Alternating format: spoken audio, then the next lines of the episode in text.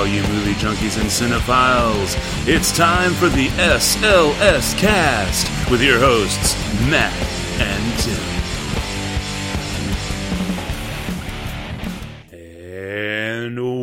Welcome, one and all, to episode 217 of the SLS Cast. Yes, ladies and gentlemen, this would be the sum of all the factors episode of the SLS Cast because it turns out that if you need to know what number would happen to be the sum of all the factors of 100, that number would be 200.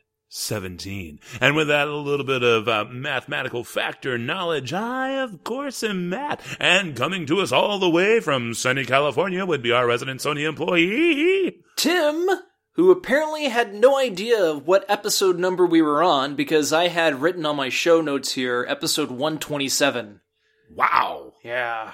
Well, That, that's a good thing. It just means that time went by so fast and or I'm have been drugged in a coma for a hundred and something episodes. Well, just 90. Just 90 episodes. Well, that's what I meant. I can't count either. I think that is the problem. that is the problem.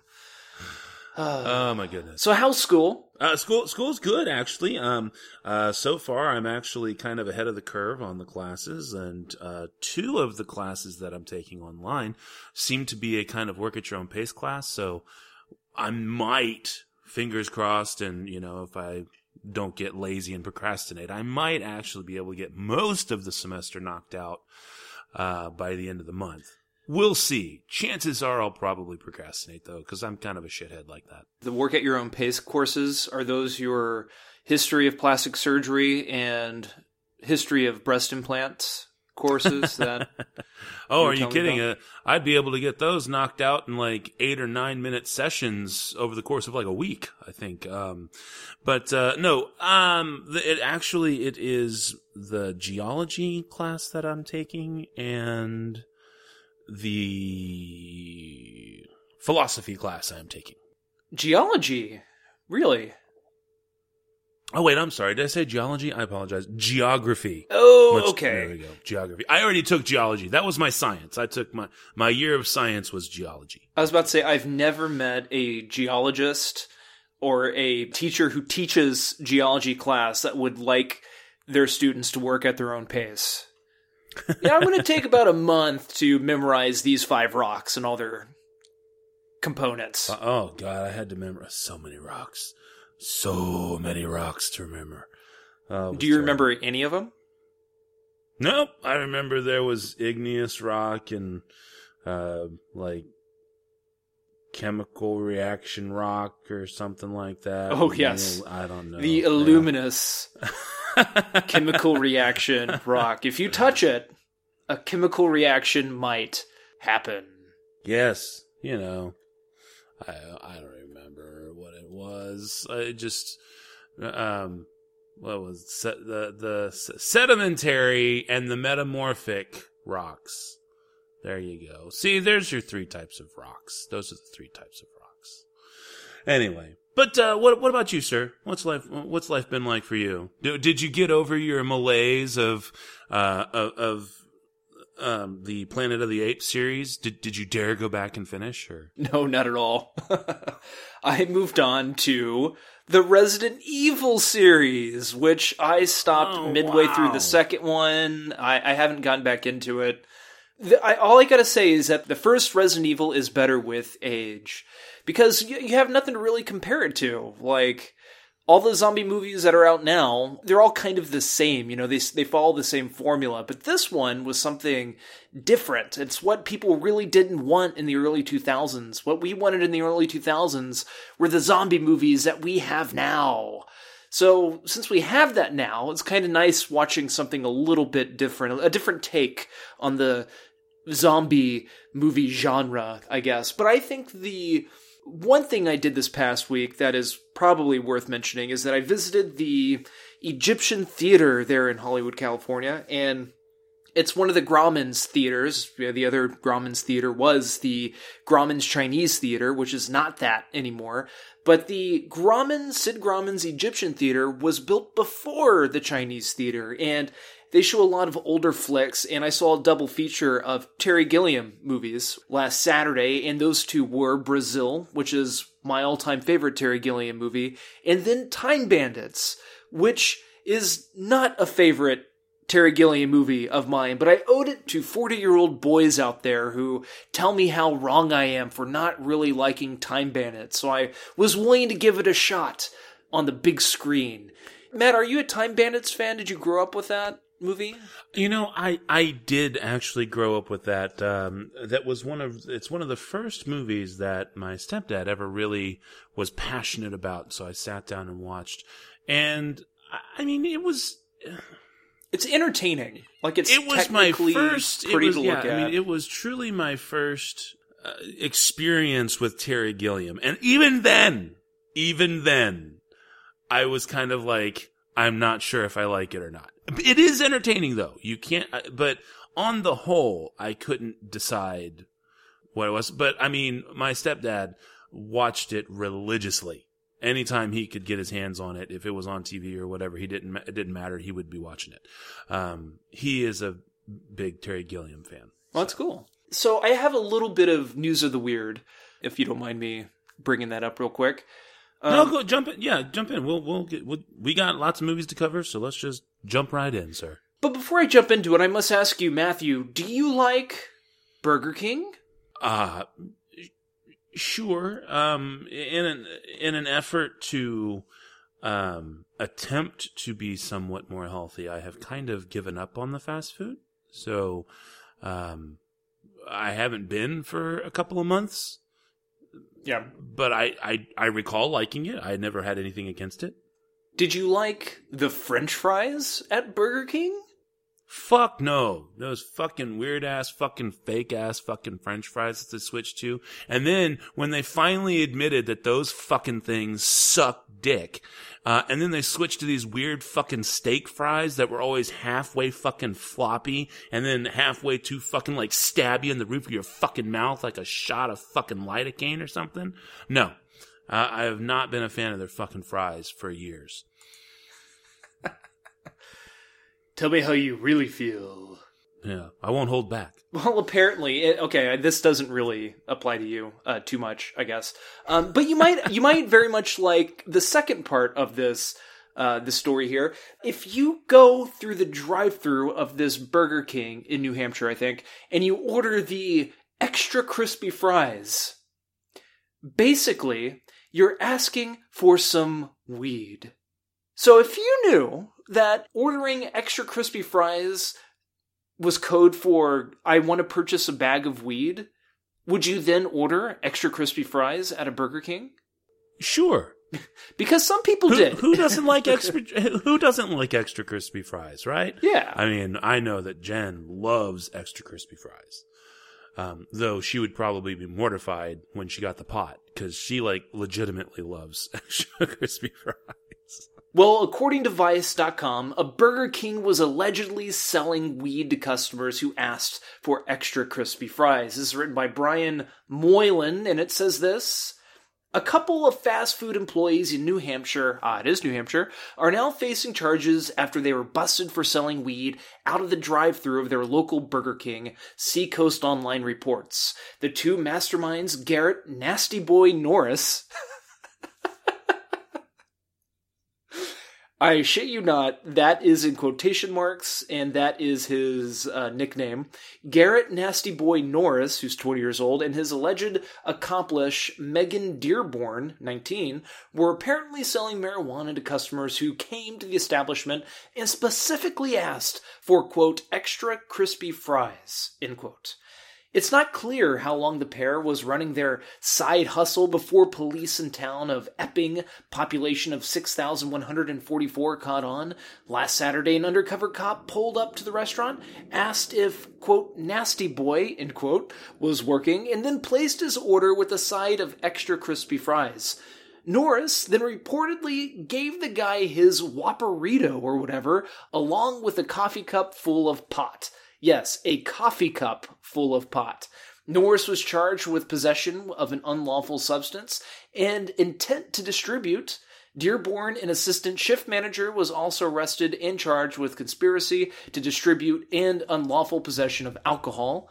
They were both released on $2,500 bail and will be arraigned next month. Uh, there's a little more to it, but that's pretty much it. Uh, for one thing, I, I mean, when you buy drugs, you can never buy drugs from somebody named Nasty Boy. That is a horrible, horrible drug dealing name. Nasty Boy. Who wants to go buy some cocaine from Nasty Boy Norris? Who wants to go buy some heroin from Nasty Boy Norris? More than likely, your drug's gonna be nasty. I, I don't know. I, I gotta say that if uh, anybody could do it, it, it would be it would be Nasty Boy. You don't acquire a name like that without being able to do nasty things. So, and and if you want to consider getting drugs to be nasty, then who knows? Maybe your Charlie will be extra special. You know what I mean? Like, how much shit did he have to shove up his ass to get that nickname? And then gain so much respect from his friends that they agreed to continue to call him that. I, I, it beats me. But if you want to read more about it, do check out Vice's article. A Burger King was allegedly selling weed to customers who asked for extra crispy fries. Awesome. Awesome. All right, well, we're going to go ahead and jump into the old mail sack where if you would like to send us an email, you of course can by doing so. Um, and how would you do so? This is how you do so. Send it to the show at slscast.com. You can also follow us on Twitter if that is your heart's desire by following us at the SLScast. So, taking a quick peek inside the old mail sack, it looks like we've got three, count them three, new Twitter followers to mention. Let's see here. It looks like we have the Yes Listen podcast, which would be at Yes Listen Mister. and the Mister is just Mr. And it looks like it's a couple of uh, people who are who like to review movies of all genres. There you go. Uh, Katie and Lance are your co-hosts. Check that out. Look, it's, it's like people like us, Tim. Who knew? Uh, we also have Popcorn Prattle, which would be at popcorn underscore prattle. And it says here that we're a film podcast that discusses movies, movie news, and filmmaking. Oh my gosh! There's more people that are just like us. That's freaking amazing. And finally, we have Blockbuster Mentality, which will be at Blockbuster Cast. And it's just two friends discussing all things movies. I swear, I think people have found us finally. And it's like, hey, they do what we do. And we're like, hey, you know, you do what we do. And now here we are all doing what we all do. Or they decided to follow back after I followed them on Twitter. Oh, well, there you go. So there, there's that as well. But no matter what, thanks for following us. Uh, you know, or or, or uh, thanks for following us too, as Eeyore might say. Um, but let's see here. Getting to our email, we have our email from Diana Weeks. The subject is La La Musing. Hey guys, with La La Land in the news, with it tying Titanic and its number of Oscar nominations, it got me thinking of Tim's problem with the song and dance scenes. I think they purposely wanted non-sing and dance types to perform these, to perform those scenes as more an homage to the great song and dance productions the way us regular humans would imitate them out of sheer delightful fandom. Yours in fandom, Diana. Um, thank you very much, Diana. What do you think, Tim? Do, uh, does she have a point? Does, do you think that they um, were trying to do that, pay an homage, have it not be quite as slick as it could have been, um, so that you could say it was more like regular people doing it, or? Yeah, I definitely agree with Diana, and I know that's what they were trying to go for they were wanting it to be uh, more so grounded in reality and have it come across as real real relationships real people singing this on the spot. I, I get all that and that's cool. It's just my my big beef with that and the reason why i don't think it, it worked as well as as what people are thinking i guess because clearly i'm in the minority here. The movie itself felt like a homage and it didn't really like it didn't commit to it enough and it felt like that's what it was trying to do at first but then it backed down from it Like the first half of the movie, you have uh, you know a fair amount of song and dance stuff. And the second half of the movie, it's virtually absent until closer to the end. So I just wanted them to crap or get off the pot, commit to it, or don't make yourself out to be something that you're not. Again, I'm clearly in the minority, but I, I definitely understand Diana. I can see where both of y'all are coming from on it, but I mean, for me, like, because I, I criticize um, Ryan Gosling's performance a little bit. So, I mean, I can definitely see where both of y'all are coming from on it. I, I, I don't know that it necessarily deserves all of the praise that it's getting, but it is a good movie. So, you know, I guess we'll, I guess we'll see where it all, uh, you know, when the dust settles and the smoke clears, as they like to say come the 27th or I guess late late on the 26th of February, we'll know how it all turns out. So cool. And thank you so much again, Diana, for writing it. We we do love when our friends uh, write us. But of course, please again, if you feel like writing us, let us know how we're doing, how we're not doing, questions, comments, concerns about anything we have covered or may not have covered. Again, send an email to the show at slscast.com. And if you get those random follows from this dude named Tim at the SLS cast, you can just follow us right back at the SLS cast on Twitter. Uh, would you like to go ahead and jump into the news, sir? Sounds good. All right, folks, here we go. It's the news.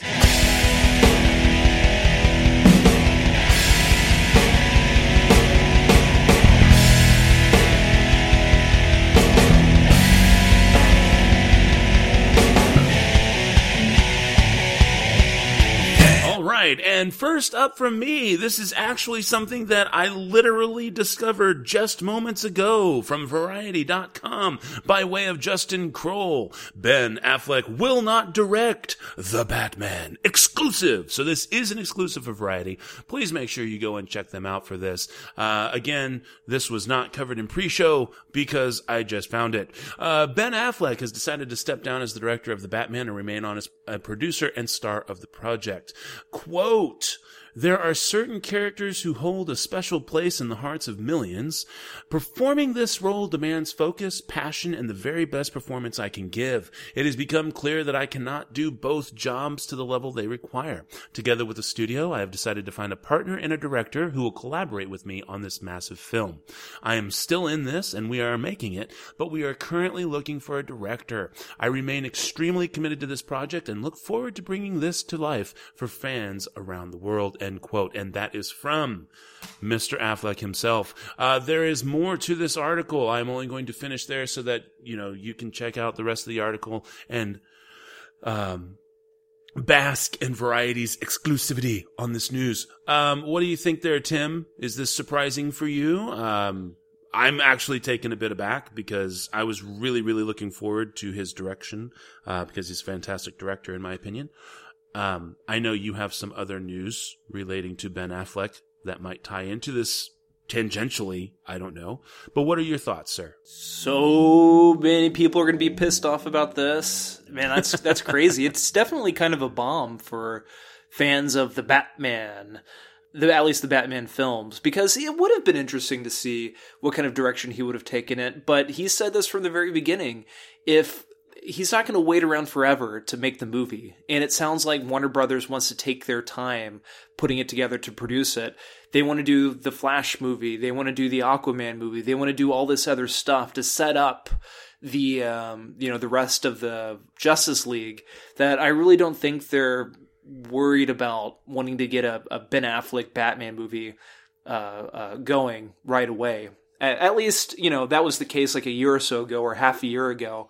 I don't know really where they're standing right now, but I, it kind of sounds like they're still dilly dallying a little too much for Ben Affleck. So it's it's a shame. It's a shame. Right on, right on. Okay, well then I'm going to go ahead and jump real quickly into my first of two news pieces here, um, of, of, actual news pieces that were discussed beforehand and not sandbagging Tim with like, what the hell is he talking about stuff.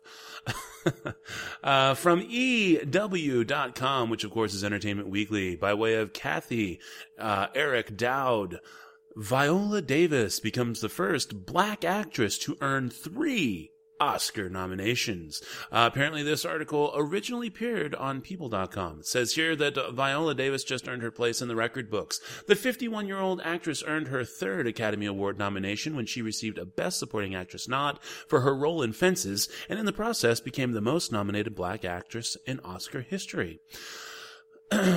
um, Let's see here. We'll skip down there a little bit here. It says that if she wins, she will inch close to coveted EGOT status, already bringing home an Emmy for her role in How to Get Away with Murder and a Tony Award in 2010 for Fences, in addition to an earlier Tony win in 2001. Um, what do you think there, Tim? There's, uh, this is, uh, a pretty short article. I've read maybe a third to third to half of it. Um, what what do you, what do you think there? Are you surprised by this? Not surprised? Are you excited? Do you? I mean, clearly we're big fans of her, as we discussed last week.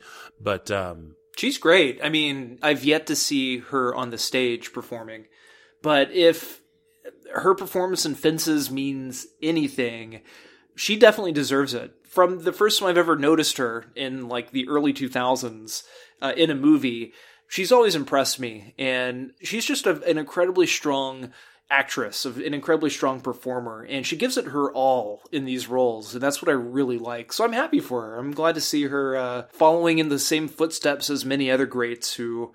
Uh, accomplished such great things. Good for her. Outstanding. Yes, and I and I do hope that she can somehow manage to pull off her EGOT. I don't know where the the Grammy necessarily will come from, but um, clearly the Oscar is going to be the hardest one. Um, and so since she's already got the Emmy and the Tony, then uh, she lands the Oscar later this month, or I guess yeah, because I mean we're recording on the 30th of January, but by the time you listen, it's definitely going to be February. So if she lands the Oscar by the end of this month, um, you know, the Grammy might not be far behind. All right, take it away there, Tim. What do you got for us? All right, first up, via thehollywoodreporter.com. I don't think we covered this last week or not. Mary Tyler Moore passed away. If we didn't cover it, because I'm trying to remember if she passed away before or after we recorded last week. But if we did not cover it, I'm not going to cover it really this week other than just mentioning it because we all know that she passed away and she's a beloved actress, and she is significantly more well known than this fellow here, John Hurt, who passed away a couple days ago at the age of 77. So, from the HollywoodReporter.com, John Hurt, Oscar nominated star of The Elephant Man, dies at 77. This is written by Duane Byrge, and it says this. The British actor of stage and screen also received an Academy Award nomination for Midnight Express and was memorable in Alien, three Harry Potter films, and Doctor Who. John Hurt, the esteemed British actor known for his beery voice and weathered visage, one that was kept hidden for his most acclaimed role, that of the deformed John Merrick in David Lynch's The Elephant Man, died Friday in London. He was 77. The two time Oscar nominee's six decade career also included turns on the BBC's Doctor Who and In a Man for All Seasons in 1966, Midnight Express in 1978, and three Harry Potter films. Hurt announced in 2015 that he had been diagnosed with pancreatic cancer. On screens big and small, Hurt died what seemed a thousand deaths. Quote, I think I've got the record, end quote, he once said. Quote, it got to a point where my children wouldn't ask me if I died, but rather, how do you die? End quote. On his YouTube page, a video titled, quote, The Many Deaths of John Hurt, end quote, compiled his cinematic demises in 4 minutes and 30 seconds. From The Wild and the Willing to Tinker Tailor Soldier Spy, 40 in all. That's a lot of on screen deaths. One of his most memorable came from when he played Kane, the first victim in Ridley Scott's Alien, in which he collapses over a table and a snake like alien bursts out of his chest. Uh, there's plenty more to go on this article, so do check it out. R.I.P. John Hurt, Oscar nominated star of The Elephant Man, dies at 77 via thehollywoodreporter.com. And I'm going to jump over to my Ben Affleck news.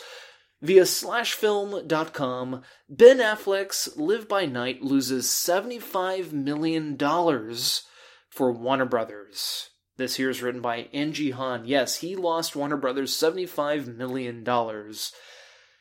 Live by Night probably sounded good on paper. Ben Affleck's last three directorial efforts were all well received, with Argo even snagging Best Picture in 2013. And Affleck's career as a star is burning bright as ever thanks to Batman, all of which would have made Live by Night seem like a solid next step, possibly even awards contender.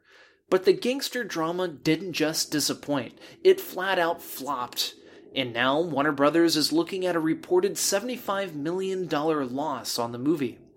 Based on a novel by Dennis Lehane, whose books have also served as the source material for Mystic River, Shutter Island, in Affleck's own Gone Baby Gone, Live by Night stars Affleck as a gangster doing business in Prohibition era Florida.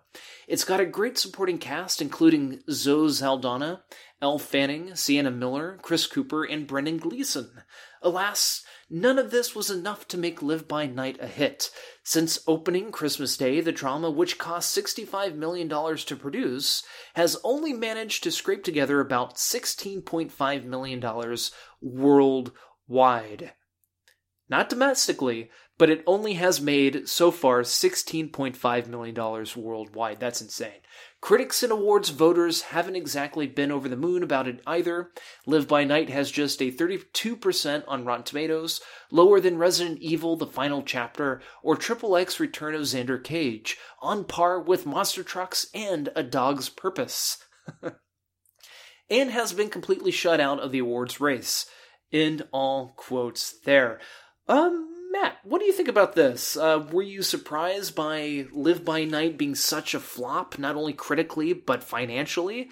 Or uh... well, I I think we might have just answered the question of why the Batman is no longer on Ben Affleck's directorial slate. oh, that's right. Yeah. I didn't know he directed Live by Night. I knew he was in it. I had no idea he directed it. I did not know he also produced it. It's because Warner Brothers cannot afford to make the Batman. Wow.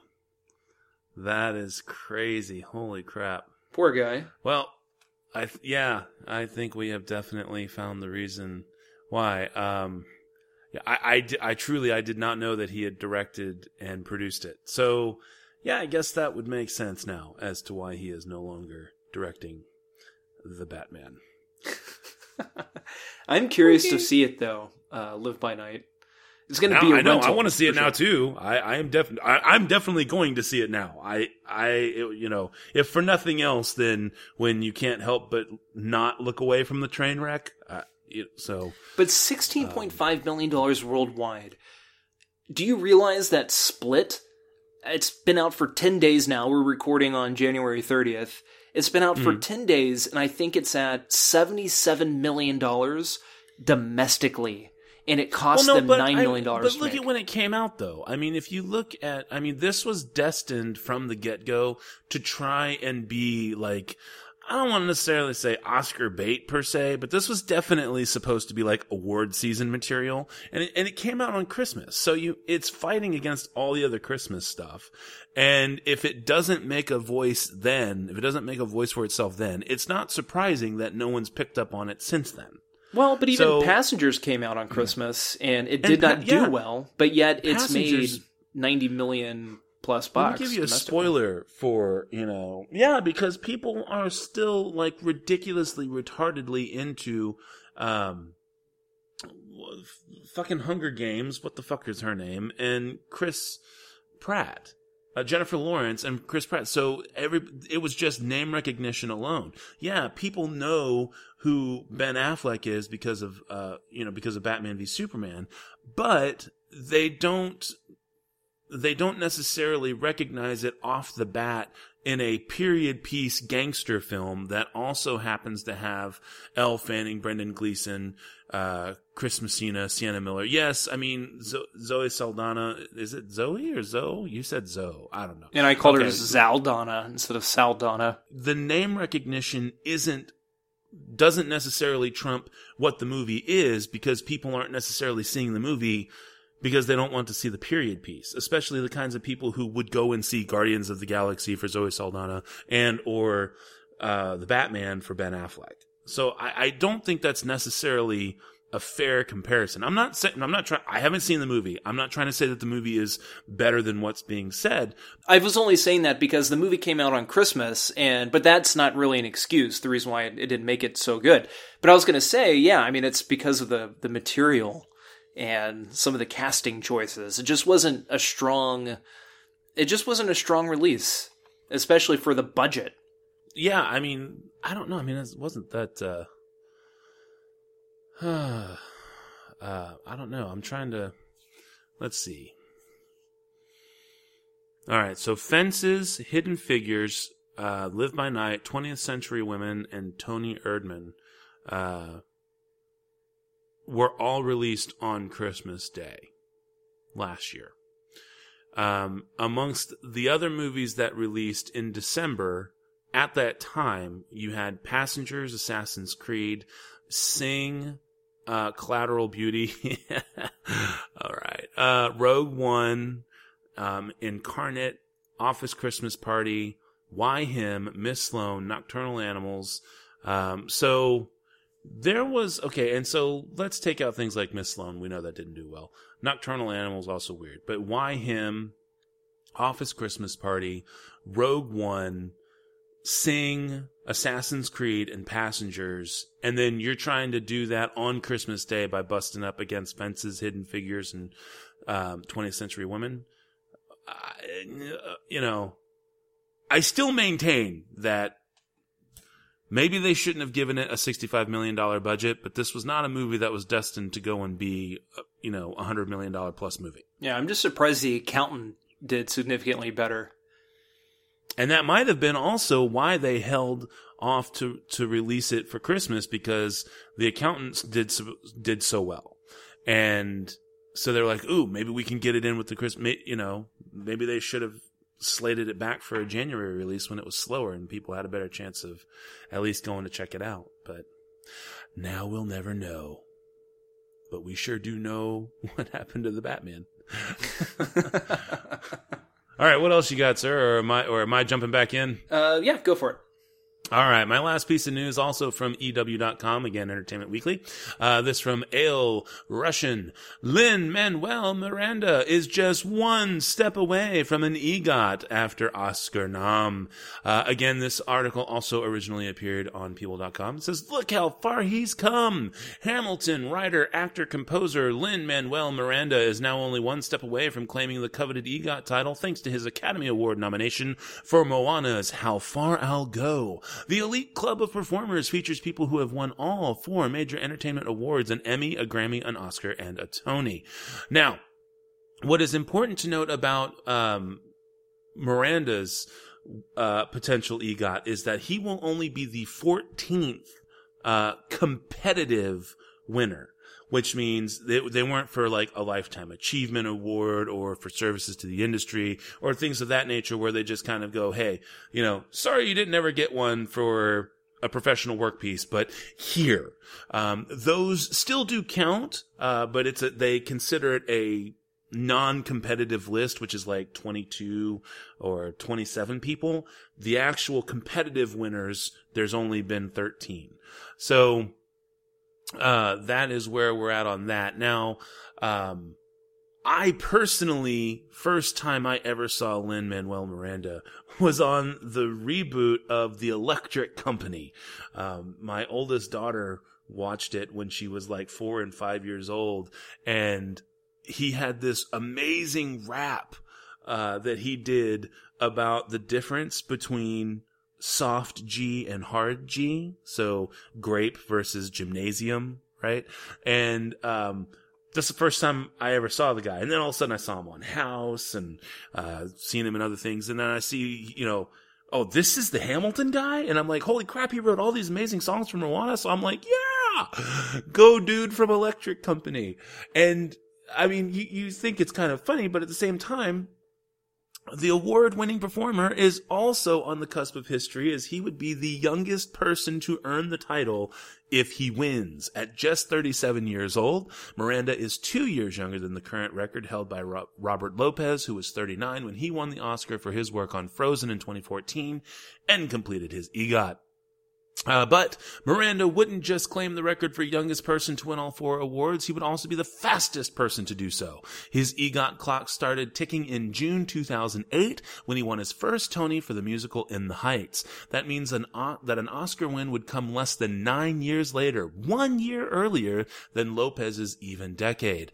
Lopez also started his decade long journey by winning a Tony in 2004 for Avenue Q. Um, I'm going to stop there. If uh, his Emmy, by the way, was for the uh, Tony uh, Tony Award uh, opening number back in 2013 that Neil Patrick Harris did, and I went back and watched that. Holy shit, it's amazing.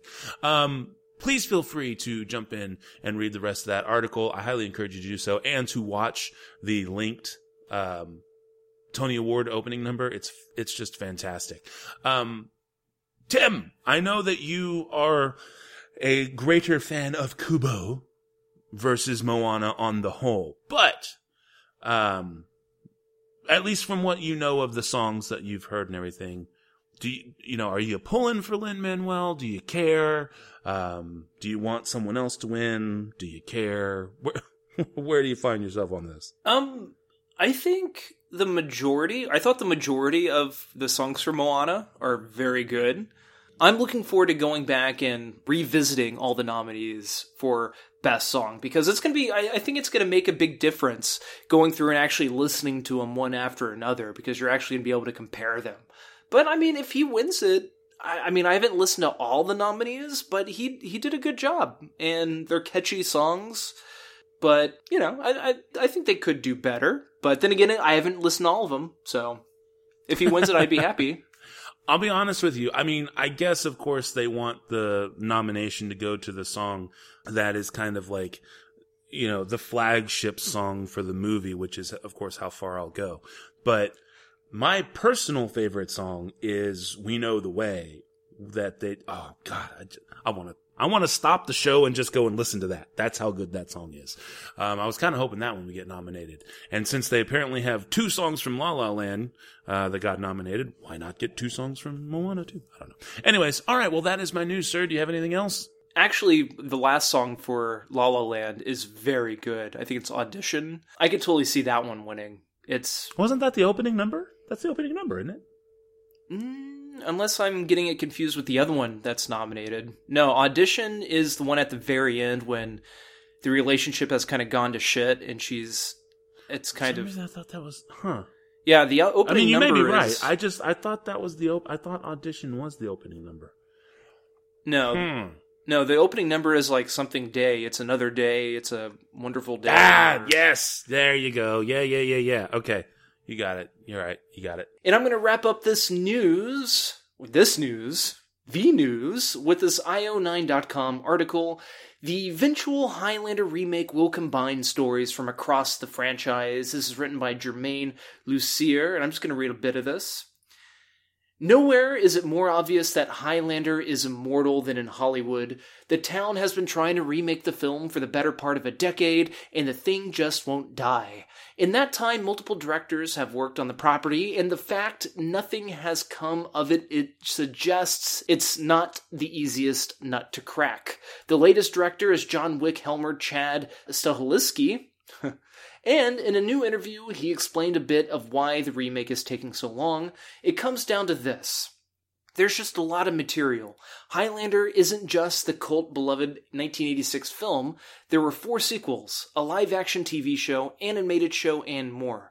Most of it isn't that memorable, but Stahelski has become obsessed with the mythology and is trying to make this film an amalgamation of all the best stuff from everything in the franchise. Speaking to Collider, Stahelski explained, Quote, I think the TV series hit on a lot of great stuff that wasn't in the feature between the Watchers and all the different types of immortals. How do we get this into a feature mode before we dribble it into the TV world? Well, let's restructure it in parts. Let's look at it like it was a TV show. Let's look at it like it was a high end trilogy. How do we tell the story of the gathering, the quickening, the immortals, and how do we really build this world out even more so than the original project? That's what we're restructuring right now. It's taking all the good stuff that we had before I was involved in the project from the script, redeveloping the script to give us really good chapters 1, 2, and 3, and explaining the world. The article does go on for quite a bit more. Again, that was io9.com. The eventual Highlander remake will combine stories from across the franchise. Matt, I know you are a Highlander film fan. Uh, what do you think about this news? I think it'll be interesting if they do successfully pull it together and actually get it into production. I will see it. I, I think it's ambitious though overall, and I think it's a little too ambitious uh, and I don't foresee it being successful. But because I think it would just simply be better to try and let the story itself, which is a really cool story concept, just simply bring it up to date, better visuals, better acting. and maybe simplify the writing a little bit because I think a lot of the time that people have issues with Highlander is that the writing tries to be more than it is and it's and and it lends itself to being performed badly which makes the acting that much worse and and and if you doubt me go back and look at the highlander tv series um, it was very popular during its time, but if you watch it today, you're like, holy shit, what were we thinking? And but it's but it's because it has such a badass story to tell. So I'm again, I think it's a very ambitious plan. I will see it if they make it, but I think that they're, you know, trying a little too hard. And that's the news. All right. Well, as we uh, mentioned last week, we are skipping the uh, bonus segment here until we knock out the, you know, all of the um, Oscar stuff that we can. And so, without further ado, we will just jump right into the movie, shall we not, sir? Yes, we shall. All right, folks, here we go. It is time for the movies.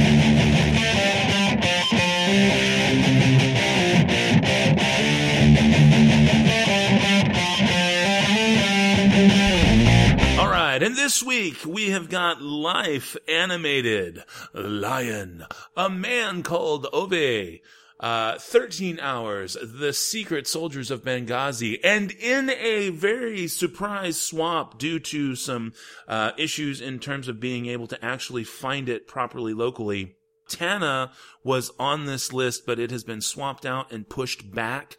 We are actually, uh, I have sent an email actually to the uh, distribution company to see if we can try and get a hold of this movie uh, before it releases in March because that's going to defeat the purpose. So um, we had to drop that and we instead put in its place 13th, which of course is the documentary on Netflix. So where do you want to start, sir? How about we do 13 hours? Okay, 13 hours. The secret soldiers of Benghazi. Um, all right. So this is basically the retelling of the events, uh, in, uh, Benghazi in 2012 when the, uh, when in Libya, we had our compound, not the, um, oh, what, what is the word? Not, not the, uh, not not the embassy. There we go. Good lord, it wasn't an embassy. It was just a diplomatic compound that we had, or uh, or a consulate, if you prefer. Uh, was breached, and we lost our U.S. ambassador there, amongst other uh, Americans. And of course, this did occur on September the 11th, 2012. So you know, big deal because it's a anniversary of the attacks. And this is, of course, the responders who came, uh, you know, against orders and, uh, and all odds to go and try and save everybody. Um, all right. So if you remember the movie Zero Dark 30, this is kind of like a Michael Bay version of that. And so you're getting a lot more grit, you're getting a lot more action, um, all revolving around this, uh, you know, true story. And while it is, in point of fact, um, true in that, yes, Benghazi happened, and yes, there were soldiers who did disobey, um, or at least you could say, um, because they weren't technically soldiers anymore. They were basically government agents. Um, they're not even government agents, just uh, government contractors. Um, so yes, those things happen, but I mean, with Michael Bay behind the thing, I don't know. Maybe he's just trying to do an action-oriented, like Oliver Stone pick, right? Like with Nixon, you know. Um, so the action, whether you like it or not, is pretty much on point. Um, and I was really remarkably surprised by how not over the top it was. Like, I think Michael Bay actually tried to restrain himself somewhat, which, you know, uh, it's still Michael Bay. Don't get me wrong, but I was legitimately surprised that the action flowed so well. Um, this, of course, comes at the expense of pretty much everything else, but the narrative is solid and um, it paints a very interesting picture. What I like about it, uh, despite its um, Hollywood makeover, if you will, is I like that it it is presenting a very different narrative than what people have kind of become accustomed to in regards to this subject. Now, uh, this isn't about conspiracy theories or political things or anything of that nature, but I do like um, when somebody actually has um, a side to the story that isn't generally as well known and does it up right. And I think this movie does the job. The acting is, you know, blah. Uh, the action is good. The story is told. I give this one, oh, what the hell? 3.5 out of 5. What do you got there, Tim? I thought it was a pretty good movie, surprisingly. I haven't said that about a Michael Bay movie in many years. It's a restrained Michael Bay movie, but it's still a Michael Bay movie. Some of the action is a little too over the top, a little too stylized, and I just wished he restrained more uh, uh, in that aspect, uh, as well in the trying to be funny department as well, uh, because you, you could play a drinking game with every time somebody mentions freaking Benghazi.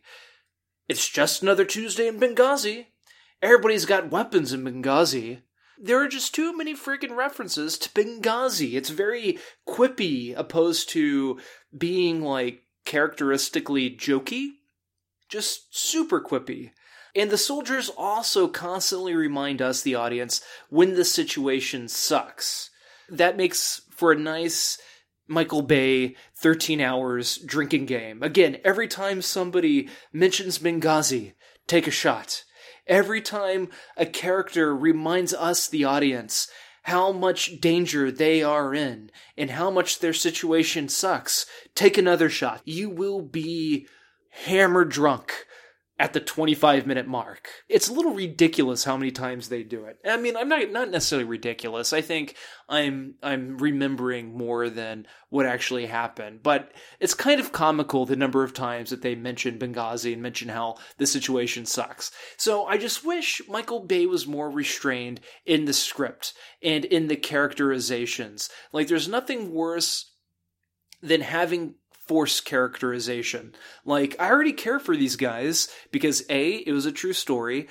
B, they were in a really crappy situation. I didn't have to be reminded about it a million times. I just knew the situation itself was really shitty, and they got screwed over. So, of course, I automatically feel for these characters. I just didn't need the forced characterizations, and really that's my biggest uh, knock against this movie. That and some of the some of the fight scenes, some of the explosions, it's just a little too stylized, but it's still a good movie. Looking back on it, I'm gonna give it probably a higher score than what I would have given it right after I finished the movie. I too am giving it 3.5 out of 5, where I think while watching it, I was probably teetering around a 3. it's still entertaining. Um, if you're not a nitpicky son of a bitch like myself, and you are a fan of Michael Bay or movies like this, you're going to love this movie. So do check it out. And it's nominated for sound mixing, I think. So make sure you have a nice pair of headphones on or you have a pretty good sound system because the sound is still pretty impressive. So 3.5 out of 5 on my end. Very good. Uh, where would you like to turn from here, sir? How about 13th? All right. 13th, 26 American, uh, 2016, thir- 13th is a 2016 American documentary by director Ava, Ava DuVernay. Uh, it's centered on race in the United States criminal justice system, and it is titled after the 13th Amendment to the United States Constitution, which outlawed slavery unless as punishment for a crime. So, um, it, it's uh th- okay so this this documentary purports to explain um to to explain uh, uh, not away but to explain um the reasons behind the disparity for um blacks in prison uh, as a percentage of the population of prisoners as a whole, and uh, and in terms of the prison population against the populace of the United States as a whole. And it shows how race was used, um, and they exploited the 13th Amendment in order to do that and create the prison system as it has evolved today. Um, now, in terms of sheer movie making and stuff, and um, and its production value and how slick it is, a plus, absolutely. Um, in terms of the information provided, um, and its objectivity versus its dedication to the point it's trying to make, uh, kind of a D. All right. And uh, there are facts and figures that are provided in this documentary that are not, no sources are provided for and no data is offered to back it up. They're just boom. And so, um, on a whim, I was like, wow, that just, you know, that is just amazing. So I went to the Bureau of Justice Statistics, dot, get the BJS.gov, um, and was like, wow, this is just in, you know, I can't believe this. So I was looking up the data for myself and started noting vast discrepancies. Also noted that they kind of couched any kind of, um, any kind of dissenting opinion or opposing viewpoint in a not quite in a mocking fashion, but in a very dismissive fashion. And despite a lot of the points that were made by a dissenting viewpoint or, um, you know, an opposing view, if, if you don't want to say dissenting necessarily, um, being factual and being able to be backed up by data. Um, so the, and so this is what leads to me being so hard on this film. The, the film has a valid point to make, but when you ignore data and reality simply for the sake of making your own point, um, you, you, you damn near undo all of the good that your, that your film is meant to do. And I was not a fan. I just stopped kind of paying attention by the last 15 minutes because it's just pretty much clear. It's not propaganda or anything like that, but it is very clearly a one-sided argument that doesn't truly want to take into consideration anything other than what it wants to say. Um, it's kind of like it's kind of like the person uh, in a room when the when the discussion gets heated and they just yell everybody else down. I know I've been guilty of that. My bad. But um, it's kind of like that. You you might not refute them, but you've already kind of dismissed them as well. Uh, two stars for me. What do you got there, Tim?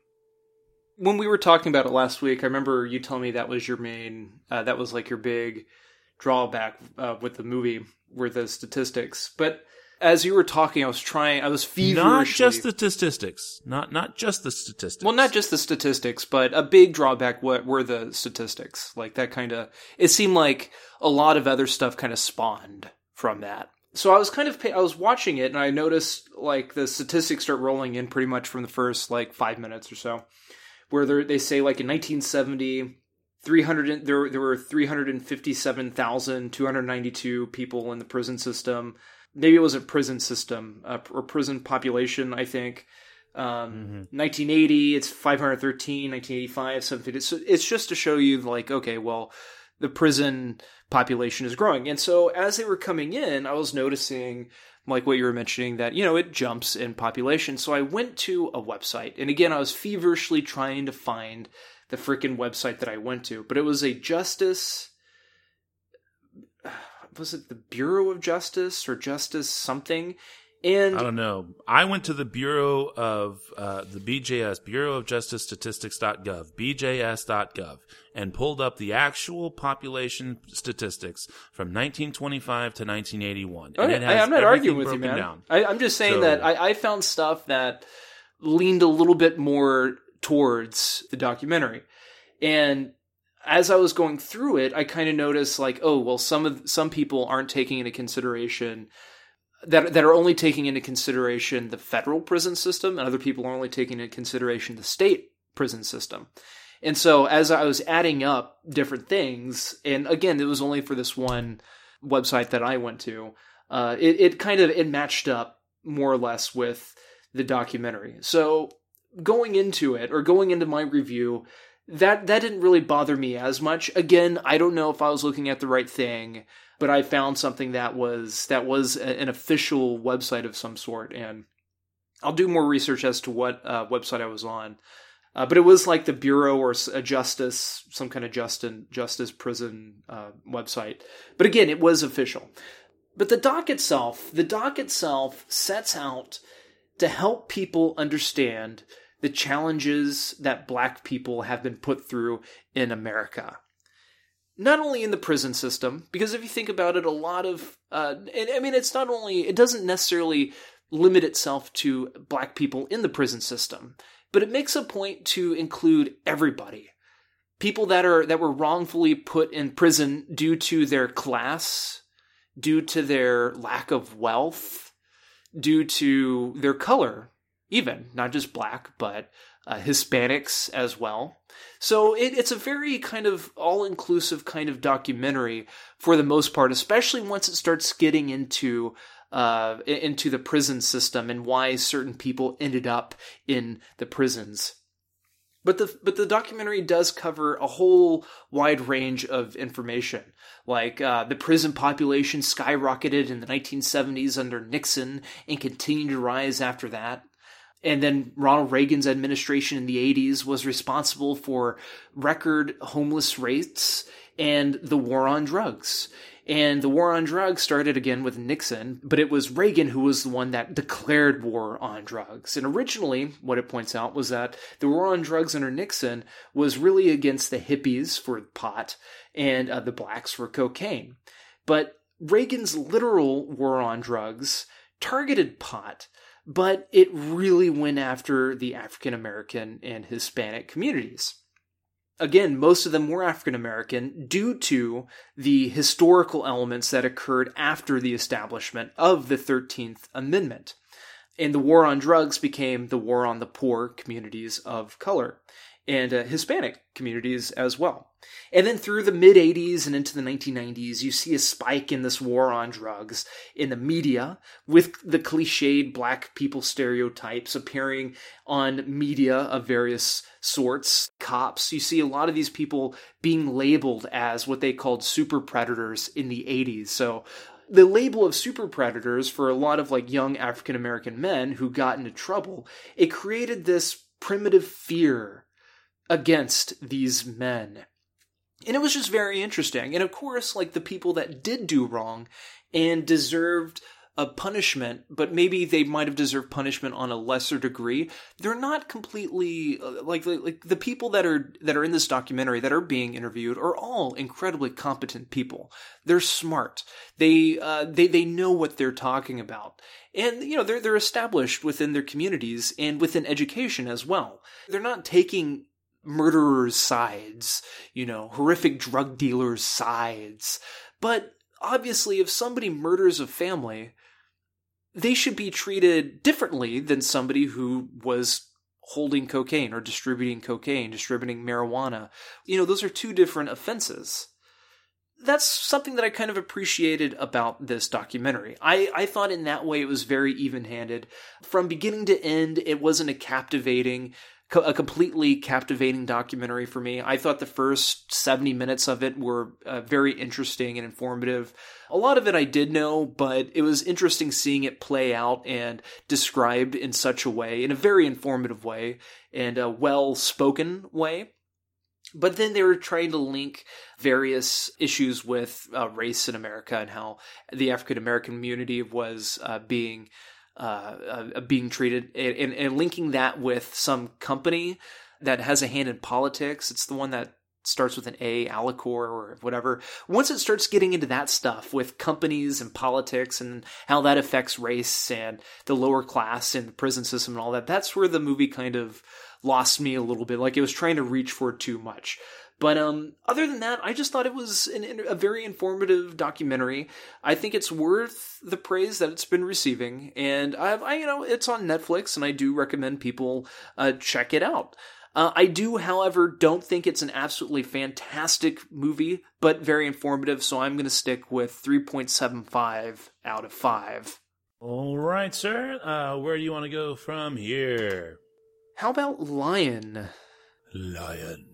All right. Uh, let's see here. Lion, 2016 drama film directed by Garth Davis. Um, and it is uh, written by Luke Davies based on the nonfiction book A Long Way Home by Saroo Brierley with Larry Buttrose. Uh, film stars Dev Patel, Rooney Mara, David Wenham, uh, Nicole Kidman, amongst a host of others, and talks about a gentleman by the name of Saroo, who is trying to work his way back home after being separated from his uh, family when he was a very small boy and subsequently adopted by an Australian family. Uh, this is based on a true story, and uh, Dev Patel is obviously playing Saroo in this film. Um, all right. This movie, for me, is actually my favorite movie of this week, believe it or not. Um, I um I think that what makes this movie work so well is uh, it, okay. I, I have to take us back way, way, jump into the Wayback Machine. When we did a three squared where we named movies where we felt cinematography was basically a character in the movie.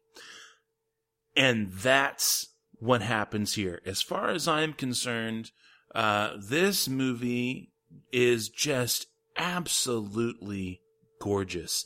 And even when it's showing you some of the most uh, brut- brutal and despairing things that life can throw at you, especially in, uh, in India, there's still a beauty to it. And I think that's part of the character, if you will, that the cinematography plays uh, in this in this movie. and Greig Fraser, by the way, is the uh, cinematographer. And I think that because of that, bolstered by great performances, by the way, by Dev Patel and Rooney Mara, um, it it really um, it just really drives the emotion home of someone who is willing to risk it all to try and find his family. And juxtapose that against the idea of is he really throwing his current family away? And while in and of itself it's never like put to you in that direct of a context, you kind of start to come to the conclusion that, you know, can, can Saroo have his cake and eat it too, if you will? Um, the only thing that I felt was really, that really hurt this movie overall for me, and not by much, uh, when all is said and done, is that I felt that it was, it was a little too sappy sometimes. Um, it, it wasn't, it didn't move you for the sake of moving you. It was trying to be a tearjerker. And when it crosses that threshold, I think it, I think it kind of shatters, um, the illusion that the film is creating.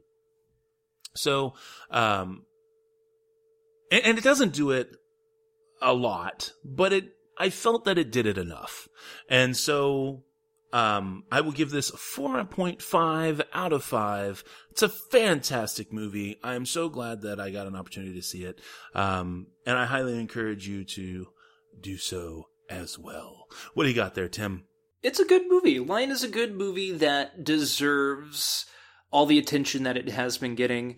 Does it deserve the attention the Academy Awards is giving it? I don't know. Um, I thought Nicole Kidman gave a really good performance. I thought Dev Patel gave a really good performance.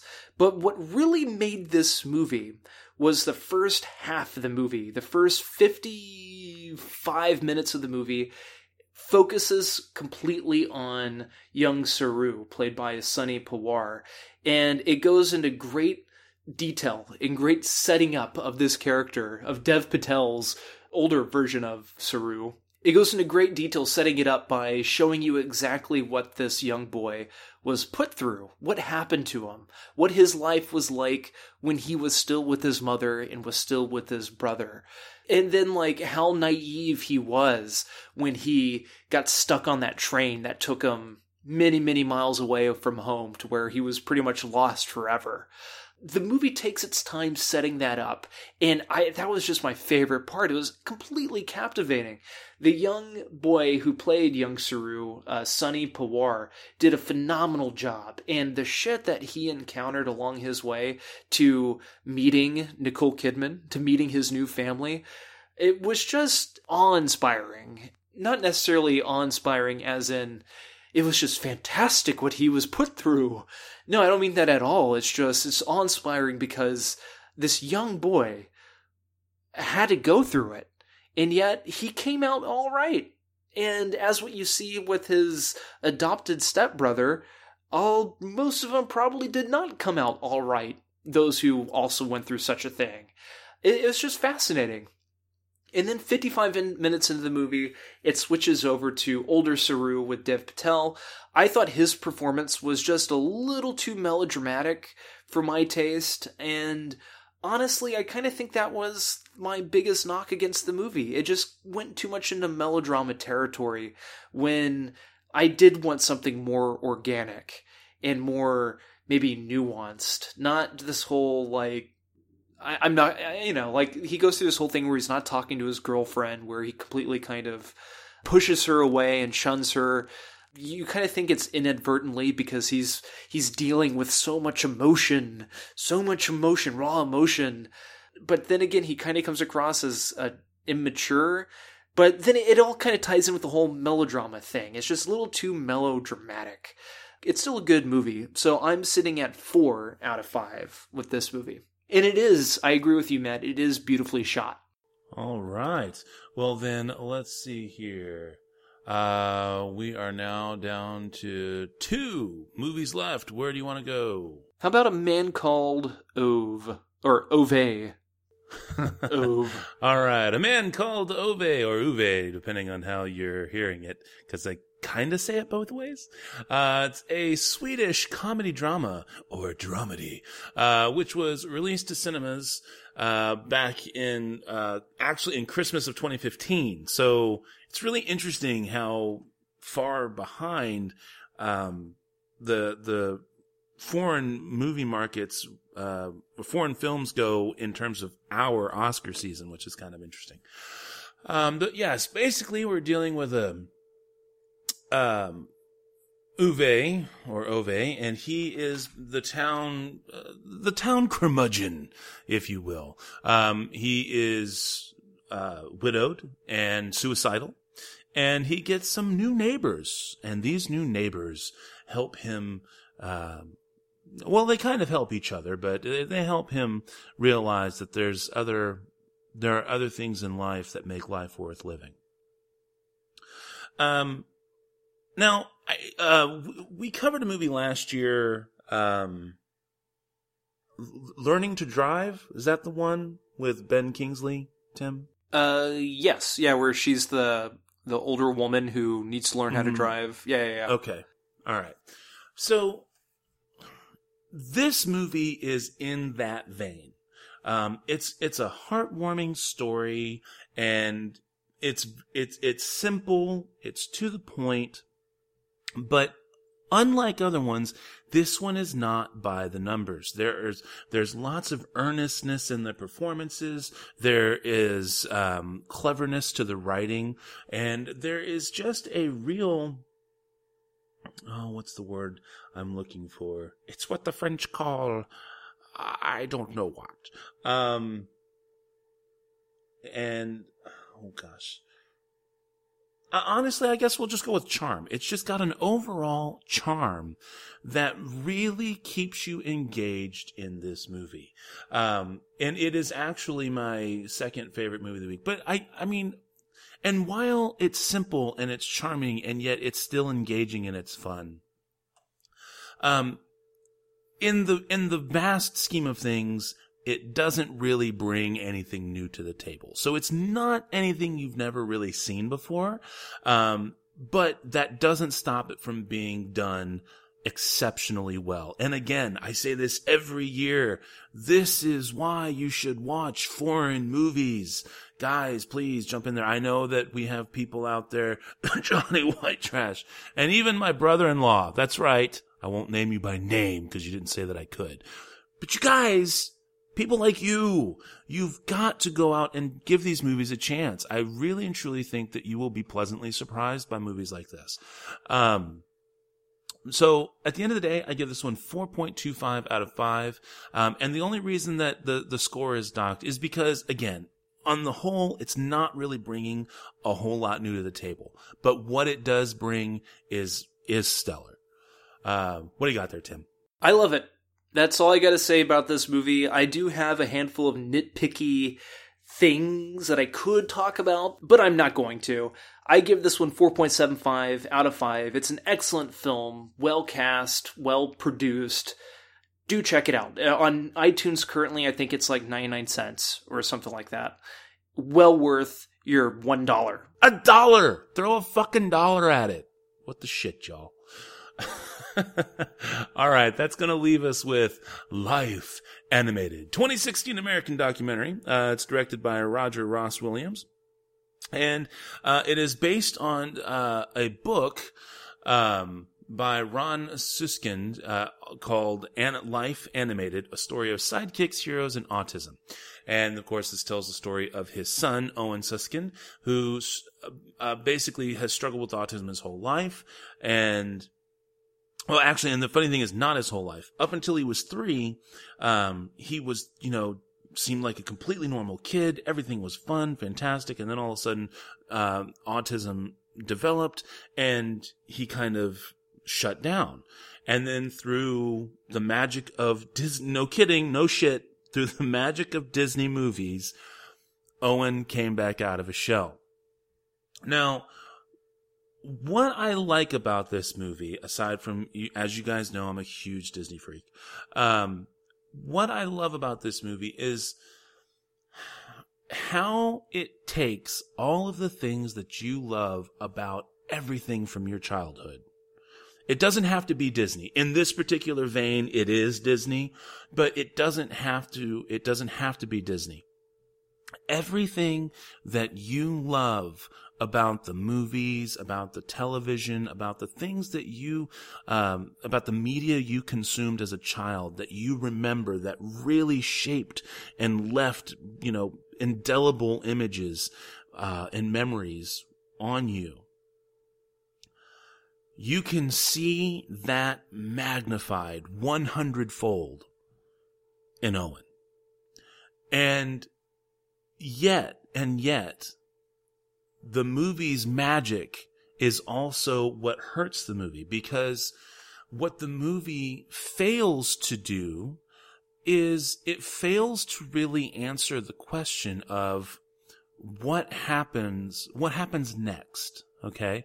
Um, whereas we, um, we grow, we mature, maybe we don't mature, um, we develop tastes, we learn how to adult as best as we can, and we move forward with our lives. We cherish those things from our childhood. Um, but we don't let them define us.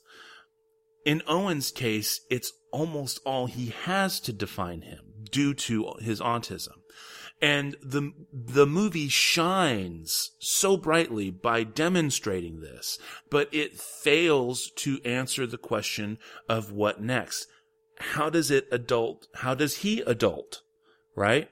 Um, because there's only so much that, you know, Disney magic can do because it's not designed to do more than entertain and to mean something in the regards of a childish manner. And it's not to say that you can't be touched. Like, you know how you, when I was going on and on about Inside Out, it's not, there's, again, it's not saying that movies can't touch you and mean something to you.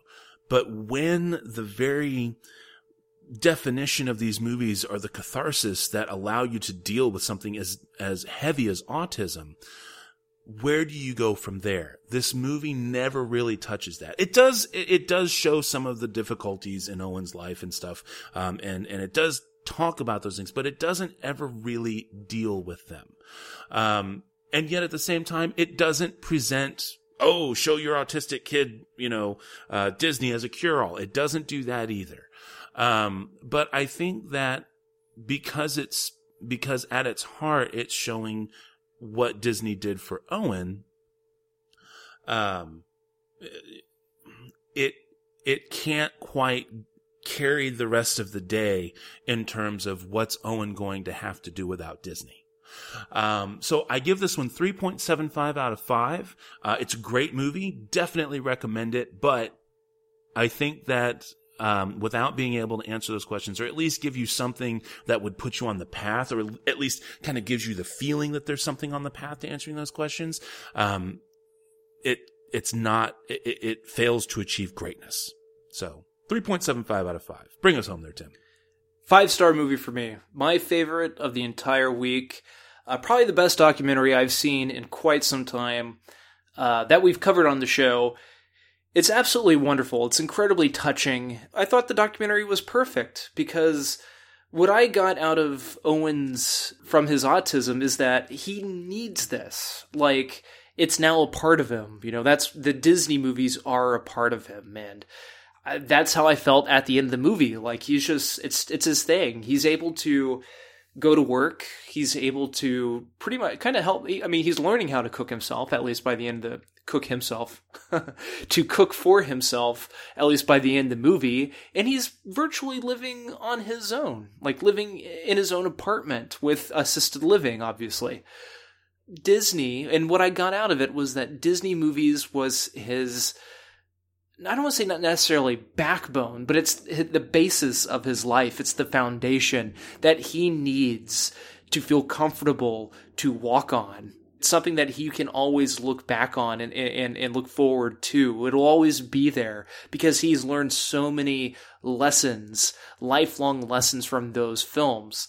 And it's just a part of him. At least that's what I got out of it. I, again, I, I loved this documentary. It's touching Owen is just seems like a wonderful guy, a wonderful human being, and thankfully he had the fantastic parents that he has because they're just absolutely wonderful. And hearing those heartbreaking stories of when one day the father's playing with the son, they're outside playing role playing Peter Pan, and then all of a sudden the next day his child was gone for many years it's just absolutely heartbreaking, even when you know what the outcome is.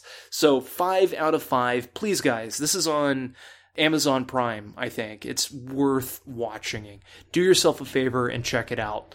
Five stars for me. We have been both together and apart this week.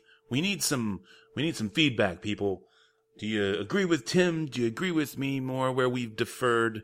Um, do, do, do you disagree with both of us on the things that we agreed on? Or are you just completely, uh, you know, in another space in terms of, you know, how we were rating our movies this week? Please let us know. Uh, but next week's movies are going to be 20th Century Woman, Passengers, Captain Fantastic, and the like five hour and 40 minute series OJ made in America. So, without further ado, I believe that brings us to the spiel, does it not, sir? Spiel on. All right, well, the music you've been listening to, as always, has been brought to us by our music partners, Cries of Solace. You can check them out at ReverbNation.com and Facebook.com, both slash Cries of Solace. As for us, we are, of course, the SLS Cast, and you can find us at SLScast.com. You can send us an email to the show at SLScast.com. You can also follow us on Twitter at the SLS Cast. You can follow me, this is Matt on Twitter at NitTwit12345. You can also climb aboard that information superhighway and track down Tim on Twitter if that's your heart's desire. You can always subscribe to us on iTunes and or favorite us on Stitcher Radio and or follow us on the old SoundCloud. So until next week, this is Matt saying that thanks to John Krasinski, I get to say this. Guys have a level of insecurity and vulnerability that's exponentially bigger than you think. With the primal urge to be alpha comes extreme heartbreak. The harder we fight, the harder we fall. Take care, cinephiles, and we'll talk at you again next week.